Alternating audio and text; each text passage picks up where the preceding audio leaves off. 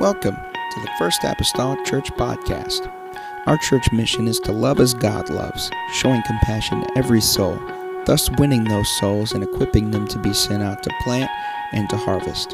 Thank you for joining us today, and we hope that you are blessed by today's podcast.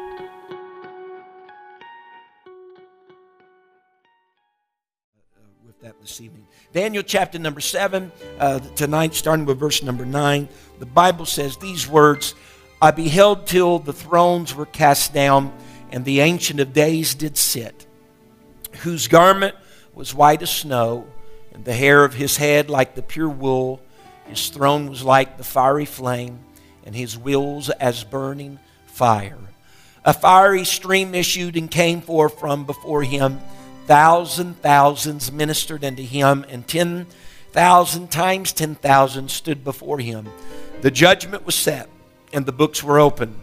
I beheld then, because of the voice of the great words which the horn spake, which it's speaking of that little horn, uh, the Antichrist, I beheld even till the beast was slain and his body destroyed and given to the burning flame.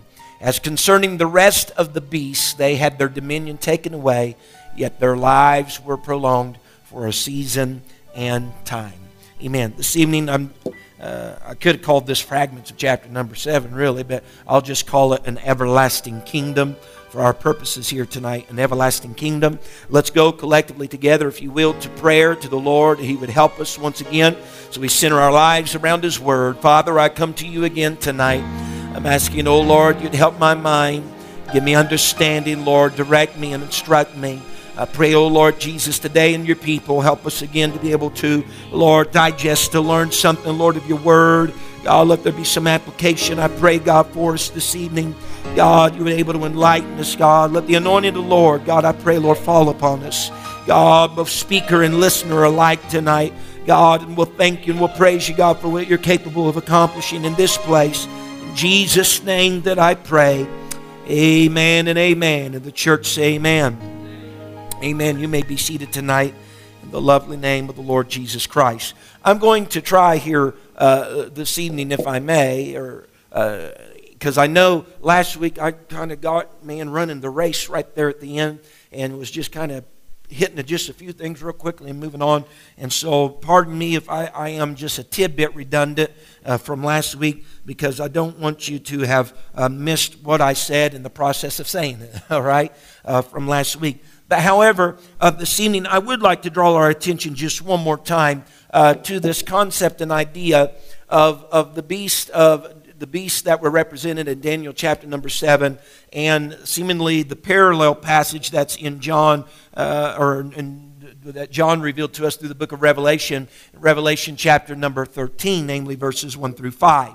And just to look at the two and the beasts in particular that I'm speaking of uh, is whenever Daniel spoke of all these in Daniel chapter number 7 that they come up out of the sea.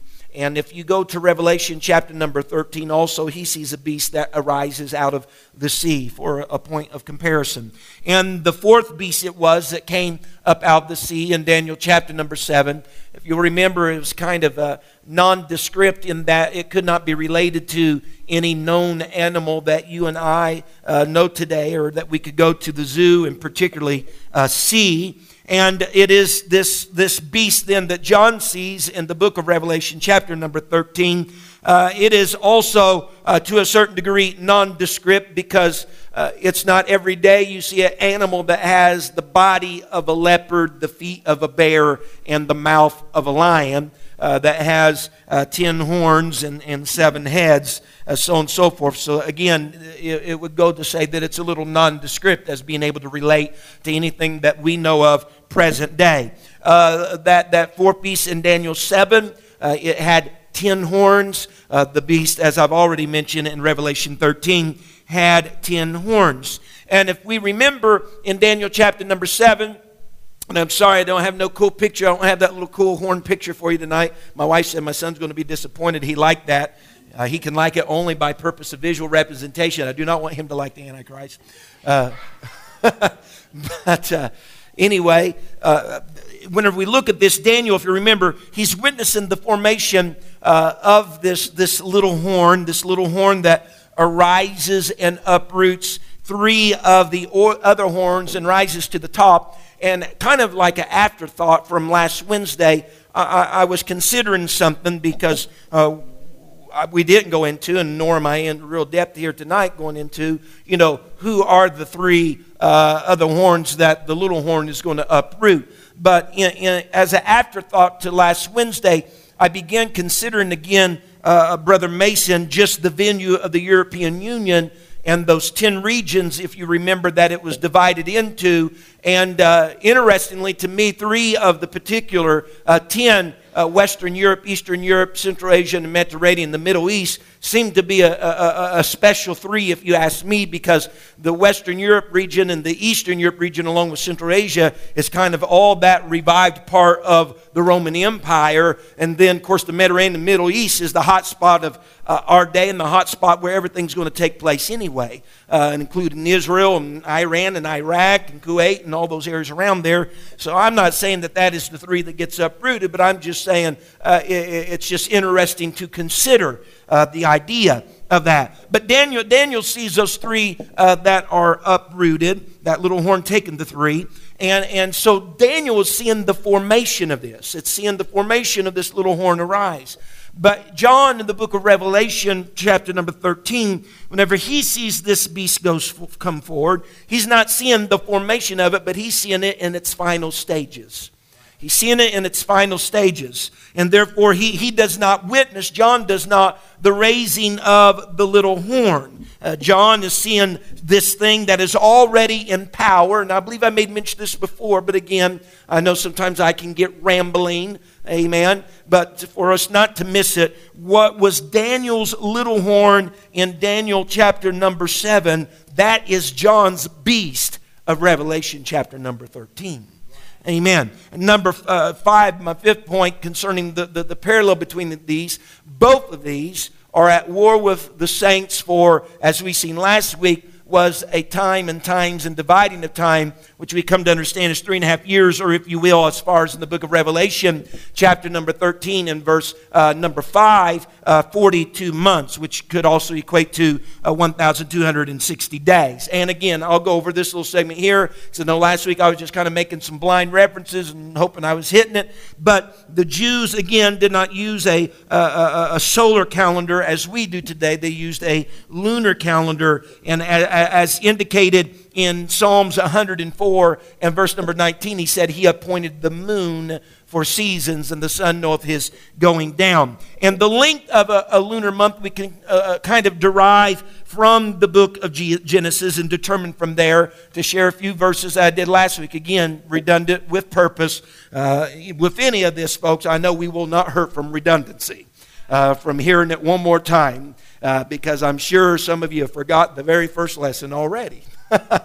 it's been quite a few weeks ago. But nevertheless, in Genesis 7 and verse 11, speaking of that time of the flood, it says, In the 600th year of Noah's life, in the second month of the 17th day of the month, the same day were all the fountains of the great deep broken up, and the windows of heaven were open. It's later than we see in Genesis 8. Should really put that one first. But in Genesis 8 and verse number 4, the Bible speaks of the ark resting in the seventh month. So we're looking from the second month to the seventh month, and both of them indicate the 17th day, which would equal about directly five months of time. And it speaks to us in the interim in between that the waters have prevailed upon the earth for 150 days. And so, if that is the case, and there again, five months, and there's that 150 day factor, we are leaning on a lunar, uh, if you will, calendar being 30 days in a month. Uh, all the math wizards out there, 30 times 5 is 150, and thus you have your 150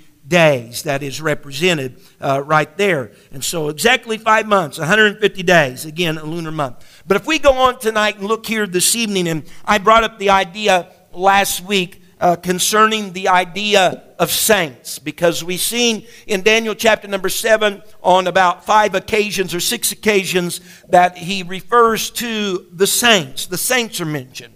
As a matter of fact, three of the times in which he is mentioning the saints or the saints of the Most High, he is speaking about the saints possessing dominion, that they will receive dominion uh, over the land and over the kingdom along with uh, the Lord Jesus Christ, that they will receive dominion. Uh, the other two times that this saints term is used, it's speaking of that the saints are either being warred against uh, by the Antichrist, the little horn, or they're being worn out by the little horn. And so, our question this evening is this Who are the saints?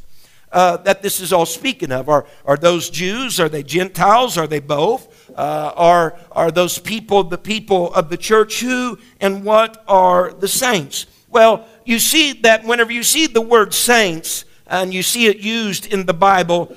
Oftentimes in New Testament scripture, whenever you think of saints, you think about you think about the church. Whenever the term saints is used, but that is not necessarily saints is just not an exclusive term just for speaking about those who are part of the New Testament church. Uh, in general, the word saints means holy one, holy ones, or holy people. And the idea is this, and I, I made mention, but long before the church was ever born, per se, uh, long before that day of Pentecost, uh, uh, when the church, what we'd say, was the birthplace of the church, long before any of that happened, this term saints was used before any of this was ever upon the timeline of, uh, uh, of God. Uh, he referred to the Israelites of old in the Old Testament who placed their faith in God, he referred to them as saints. And we see that in Psalm 16:3 and Psalms 34 and 9 that that word saints is used for them.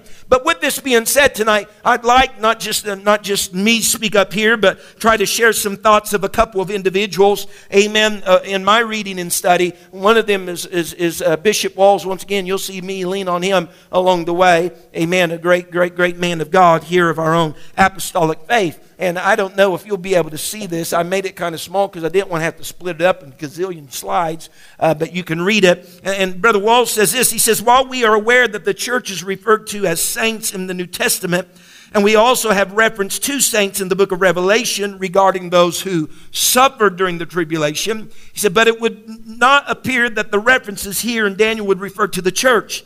He says, Daniel is not writing about or to the church.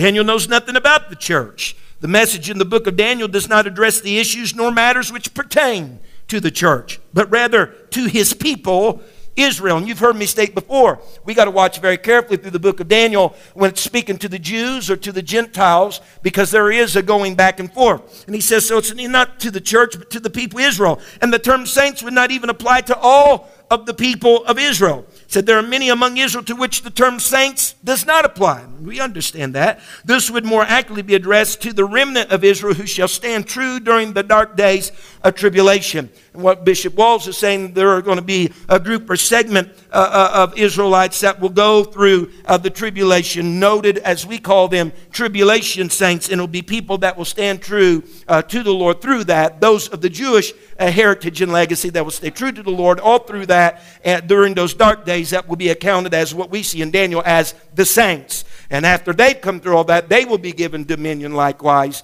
and they will be the ones who have been worn out, and, and the, uh, the enemy or the Antichrist will have warred against. And someone say, Amen.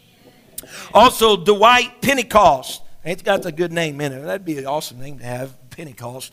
Uh, nevertheless, he says they are believing Jews alive when Christ returns, not believers of the church age, since God did not reveal the church's existence in the Old Testament. Now, so that is the concept of this idea of saints that we see in Daniel chapter number 7. Furthermore, chapter number 9, or verse number 9 rather, it said this, and this is a term that we have dealt with in previous studies whenever we were going through the couple uh, schools of thought. Again, he says, I beheld till the thrones were cast down, and the Ancient of Days did sit, whose garment was white as snow, and the hair of his head like the pure wool. His throne was like the fiery flame, and his wheels as the burning fire. And we have looked at before that phrase, I beheld till the thrones were cast down. Now, literally, if we can literally look at that, that phrase, thrones were cast down, is not meaning that the thrones were destroyed.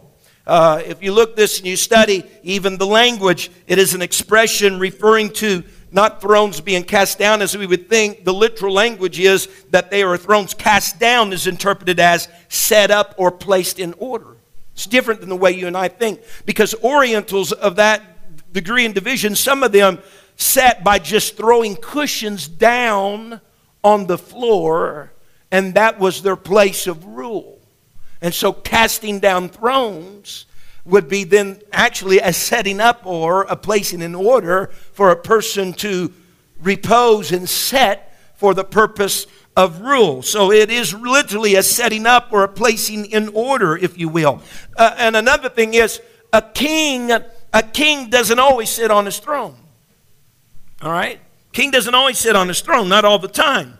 But the throne, a lot of times, is a place where a king sits, in particular, whenever he's judging. A king sits on his throne whenever he is judging. In other words, the thrones or the seats, if you will, were set and made ready for judgment. And that's exactly what we see happens following this scripture that there is some judgment that is about ready to take place and go forward. Just for a place of reference, Psalms 122 and verse 5 says, For there are set thrones of judgment, the thrones of the house of David. Also, just to extrapolate a phrase from the book of Revelation 20 and verse number 4, John said, He said, I saw thrones, and they that sat upon them, and judgment was given unto them. But let's take here just a moment of time. The Bible speaks of this Ancient of Days. Matter of fact, the only place that the Ancient of Days is ever mentioned is in the book of Daniel, and particularly, it's only mentioned in the book and in the chapter of chapter number seven. That's the only place you ever see the Ancient of Days. Anybody just want to get a stab at who maybe the Ancient of Days could be? God, Pat says, just with no reservation. God, Ancient of Days. Ancient of days. The description of him in that verse that we had there on the screen in, in, Daniel 7 and 9 is this speaking of the Ancient of Days. It spoke that his garment was white as snow, and that the hair of his head like the pure wool. It spoke that his throne, the throne was like fiery flame, and that his wheels as burning fire. So we have a description here for the Ancient of Days. And what's interesting is the description for the Ancient of Days is very similar in some ways to the description that was given to John the Revelator of the Lord and Savior Jesus Christ. Now remember, whenever we read the book of Revelation, it says early on that this is a revelation of Jesus Christ. And so, if you will, if we'll read that description in thinking of, looking back at the Daniel 7 description of the Ancient of Days, it says, And I turned to see the voice that spake with me. And being turned, I saw seven golden candlesticks, and in the midst of the seven candlesticks, one like unto the Son of Man. He's speaking about, you can read in the context, Jesus Christ.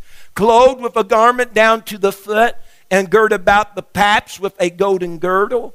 His head and his hairs were white like wool, as white as snow. His eyes were as a flame of fire, and his feet like unto fine brass. Here is the Ancient of Days. It's speaking of his, his uh, uh, uh wheels, or if you will, his burning fire, and his throne as a fiery flame. So it's speaking here that, that, that his, I, I missed it now, that his feet were like the fine brass, verse 15, as if they burned in a furnace, and his voice as the sound of many waters. So if we were to look at the description then for the Son of Man, uh, Jesus Christ, it says he's clothed with a garment down to the foot. Uh, he's girt with a golden girdle. His head and his hairs are white like wool. That's very similar to the description of the Ancient of Days, uh, speaking that his, the hair of his head is like the pure wool. Uh, it speaks that his eyes are a flame of fire. His feet are like fine brass, as if they burned in the furnace. And his voice was as the sound of many waters. So the Ancient of Days has the description again hair like pure wool. Jesus has the description of hair white like wool. Now, what is described of the Ancient of Days and what is described of the Son of Man, or if you will, Jesus Christ, and just say this for any clarification tonight these are not the descriptions, as some would pose, of two divine persons or personages. but they are one and the same person. The Ancient of Days is the Son of Man. The Ancient of Days is that same Jesus Christ. That's the reason why you can see them both described as them having hair like wool or even white as wool. Amen. Uh, even if it was the Ancient of Days, something that we would call God, you've heard me say time and time again. Uh, you talk about God's left hand, right hand, all of that's figurative because God is a spirit. Amen. But the only body God ever had was Jesus Christ. And all that God you'll ever will see is through the face and all the attributes of Jesus Christ. So it doesn't, it doesn't puzzle me that both of these are described as hair like as wool or even white as wool. And on that note, Bishop has said for years and have taught, anytime he's taught along the eyes of hair, everybody all has the artistic renditions of Jesus Christ with long flowing hair. But if that is the case for the Son of Man of the Ancient of Days, anybody that's went out and seen some lamb lately that its hair's dragging the ground, uh, I don't think you're going to probably see that. Wool, by and large, is tightly knit uh, upon the body of the animal. And so that, that is taking place here. Also, Jesus, speaking of his garments, or the ancient days, his garments being white. If you'll remember, whenever Jesus Christ in his earthly ministry in Matthew 17, he took his innermost disciples, Peter, James, and John, up on a mount. Uh, we know it today as the Mount of Transfiguration. And Jesus Christ was transfigured before their eyes. Peter was really pumped up about all this, kind of got outside of himself. But the Bible says, whenever that transfiguration happened before them, that his raiment was white as the light, and that is Jesus Christ. All right? Someone say amen. In the first chapter of the prophetic book, if we were considered the book of Ezekiel, and Ezekiel is a very prophetic book as well, but in the first chapter of that book, in Ezekiel, we oftentimes see this imagery or this thing spoken of as the wheels are mentioned again. You don't see that term used a lot uh, concerning the throne of God, but the wheels are mentioned again in Ezekiel chapter number one. And this is just, just this is just uh, a possibility, a maybe, folks. But the wheels may imply that the throne and God Himself, for that matter, can go in any direction and He can do anything that He pleases. And uh, that would render to the omnipresence, if you will, of God. Uh, not like someone once said, studying this, and said they said that those uh, these wheels were as burning and firing, and said that meant that God had Hot Wheels. Uh, I don't think that's the, quite quite the rendition that we're looking for here. Amen. Uh, nevertheless, but going on here this evening, speaking about, he goes on, he speaks about judgment that is taking place in verse number 10. He speaks about the books were open and that the judgment were set. And again, I want to lean upon Bishop Walls here with what Bishop Walls has to say. He says, What we have described to us here by Daniel is a judgment scene, evidently. He said, But it is neither the judgment of the church, of which Paul writes in 2 Corinthians 5.10, nor is it the great white throne judgment spoken of by John in Revelation 20.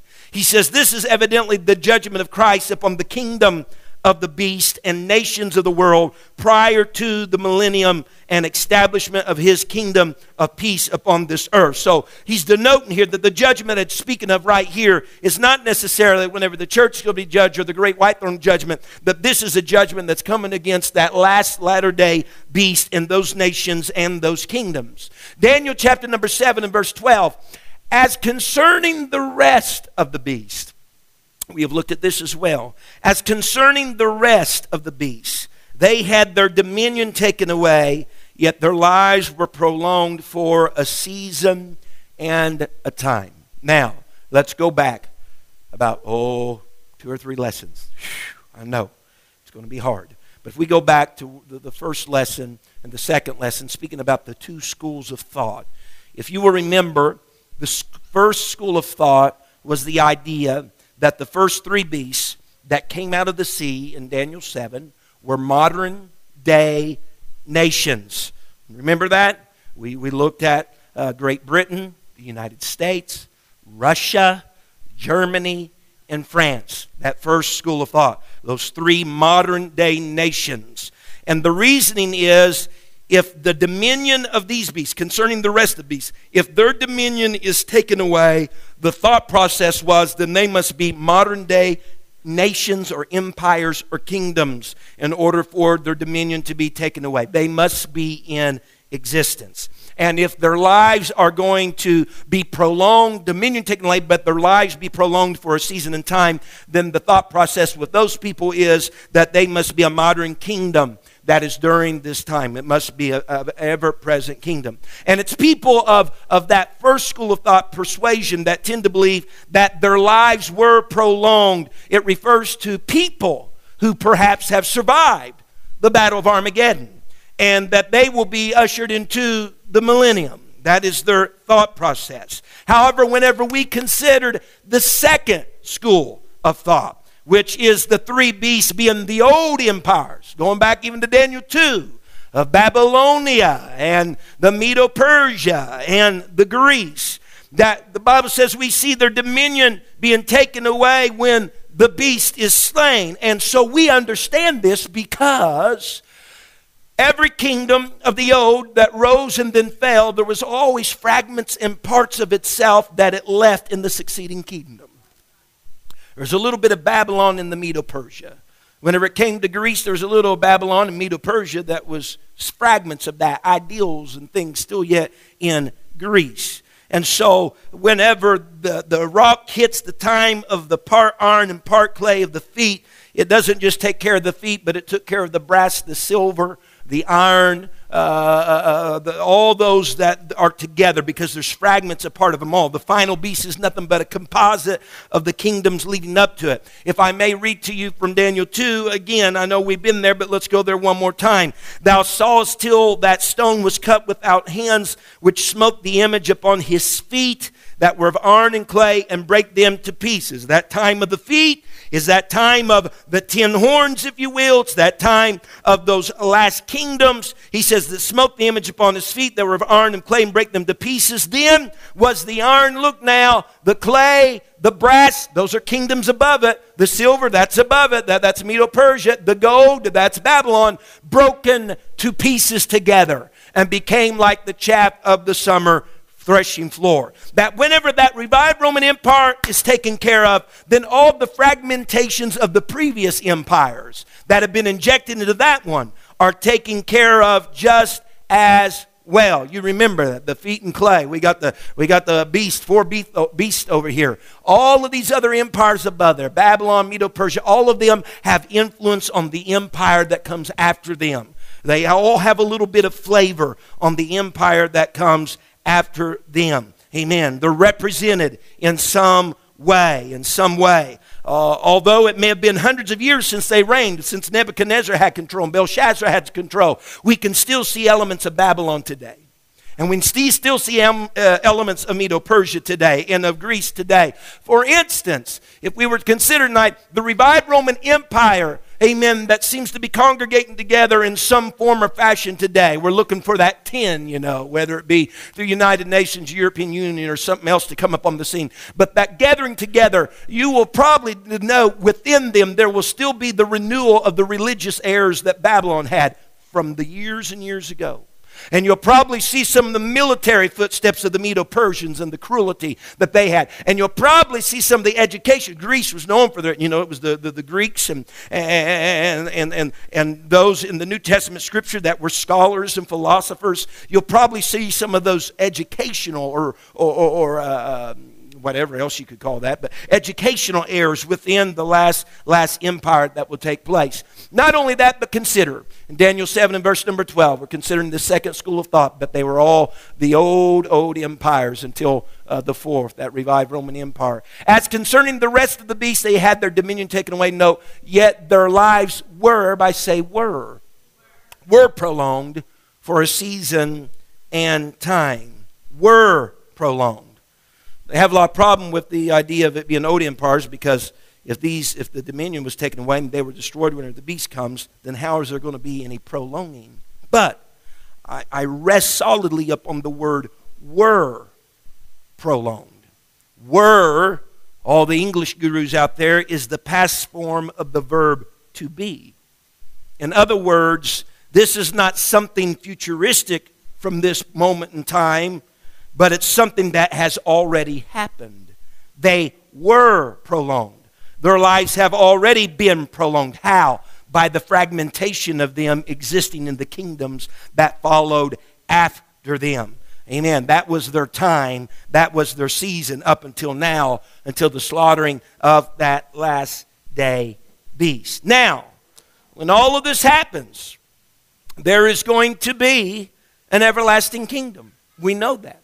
We have studied that now in Daniel 7 and, and Daniel 2. There is going to be an everlasting kingdom that will set up and will have everlasting dominion. It'll be different than anything else that has ever happened before. There's been no kingdom that has perpetually lasted, that's had everlasting complete control and complete dominion. And it will not be destroyed, the scripture tells us in Daniel chapter number 7. And we know that to be the kingdom of our God everlasting control, everlasting dominion. It will not be destroyed. Christ will come. He will have his righteous rule, his righteous reign. He's not going to give his dominion or his glory to another. Amen. Even as early as Genesis, even as early as the book of Genesis, this is alluded to. If you will remember Jacob in some of his dying moments, he is, he is putting his hands upon his sons and he's putting blessings upon his boys and speaking blessings into their life. And he has Judah come before him. And he begins to pronounce a blessing upon his son Judah. And he says in Genesis 49 and 10, he says, The scepter shall not depart from Judah, nor a lawgiver from between his feet until Shiloh come. Unto him shall the gathering of the people be. He said, A, a, a scepter shall not depart from Judah. That, that, that scepter was nothing more but a, a regal symbol uh, of command. Uh, it's going to stay with Judah. Oftentimes, when a king sat, he rests that scepter inclined against himself, and the bottom of it rests between his feet. He says it's not going to depart from Judah. When did it get in Judah? Whenever David took the throne. David, amen, being the second king after Saul and the, the flaw there, David was the first king, amen, that was of the tribe of Judah. Amen. He's of the tribe of Judah. As a matter of fact, in Revelations 22, Jesus then, he states himself, Jesus protests or, or claims, if you will, himself. He said, I am the root and the offspring of David. We know him to be the lion of the tribe of Judah. Whenever the angel of the Lord came to Mary to let her know that you're going to be with child and this is what's going to happen. You're going to call that child's name Jesus. He spoke to her in Luke chapter 1 and verse 32. And Gabriel told Mary, he said, He, meaning speaking of Jesus, shall be great and shall be called the Son of the Highest. And the Lord God shall give unto him, Jesus, the throne of his father David, which was of the tribe of Judah which that scepter remained, if you will, did not depart from Judah. Amen. The Bible says, unto Shiloh come. Now, this was interesting to me. It might not be interesting to anybody but me. But whenever I look up the word Shiloh, Shiloh basically means this He whose it is, that which belongs to him. Now, that excites me. That from the beginning of time in Genesis, there's a prophecy that's going forth Honey, it's not going to happen till it happens that the scepter shall not depart from Judah, nor a lawgiver from between his feet, until he whose it is come. Amen. Until that which belongs to him come. All these things we don't have to worry about happening until Christ comes. Amen. Until he takes his throne because that's who it belongs to.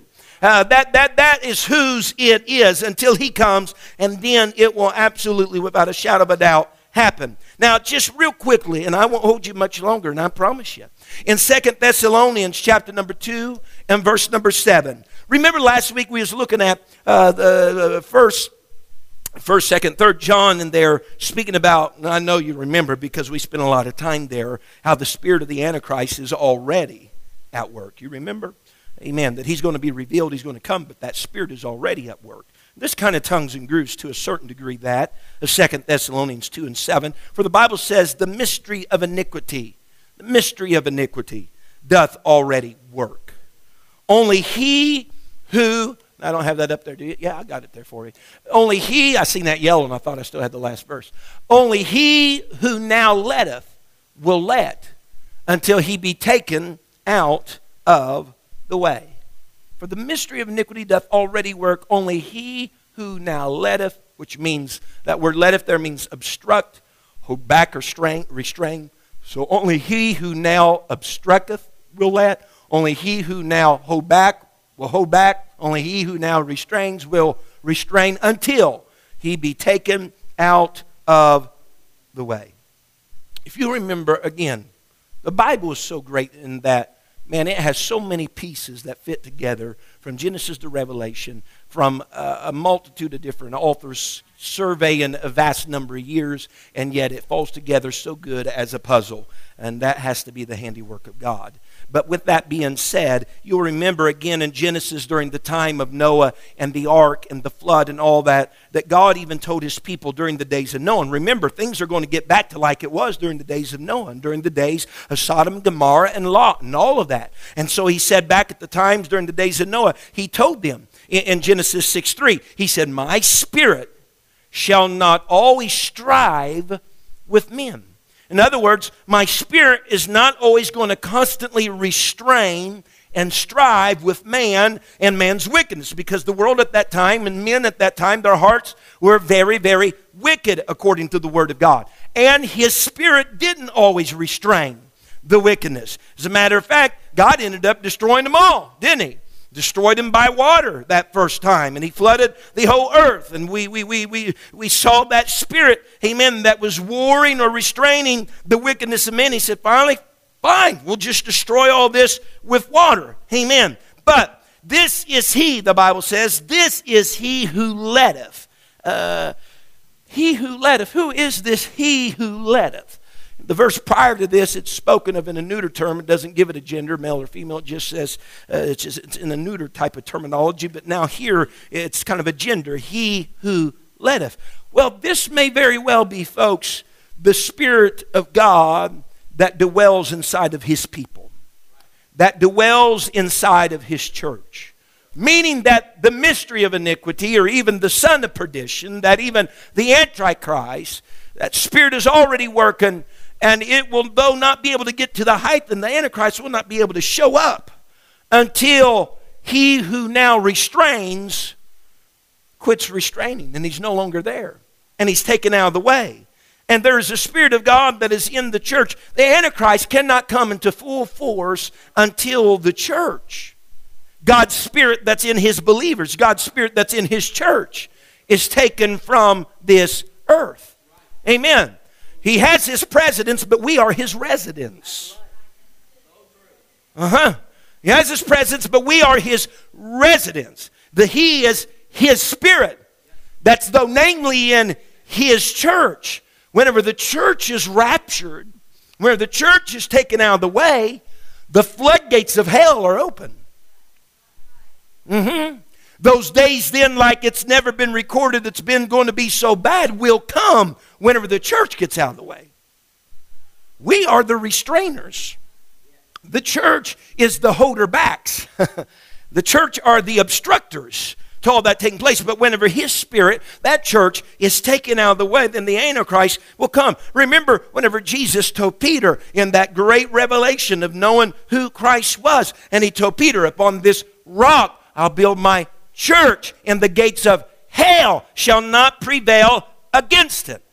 There will be no prevailing of hell's gates as long as there is the church. I'm building my rock, uh, upon this rock I build my church. The gates of hell shall not prevail against it. Gates of hell are not going to prevail against the church. And the only way there can be any prevailing upon the world or the prevailing of the Antichrist upon the world is when his spirit that's in his church, his church gets raptured out of here, raptured out of here, and then all these things will start, amen, to unfold. If you'll stand with me tonight. I told you.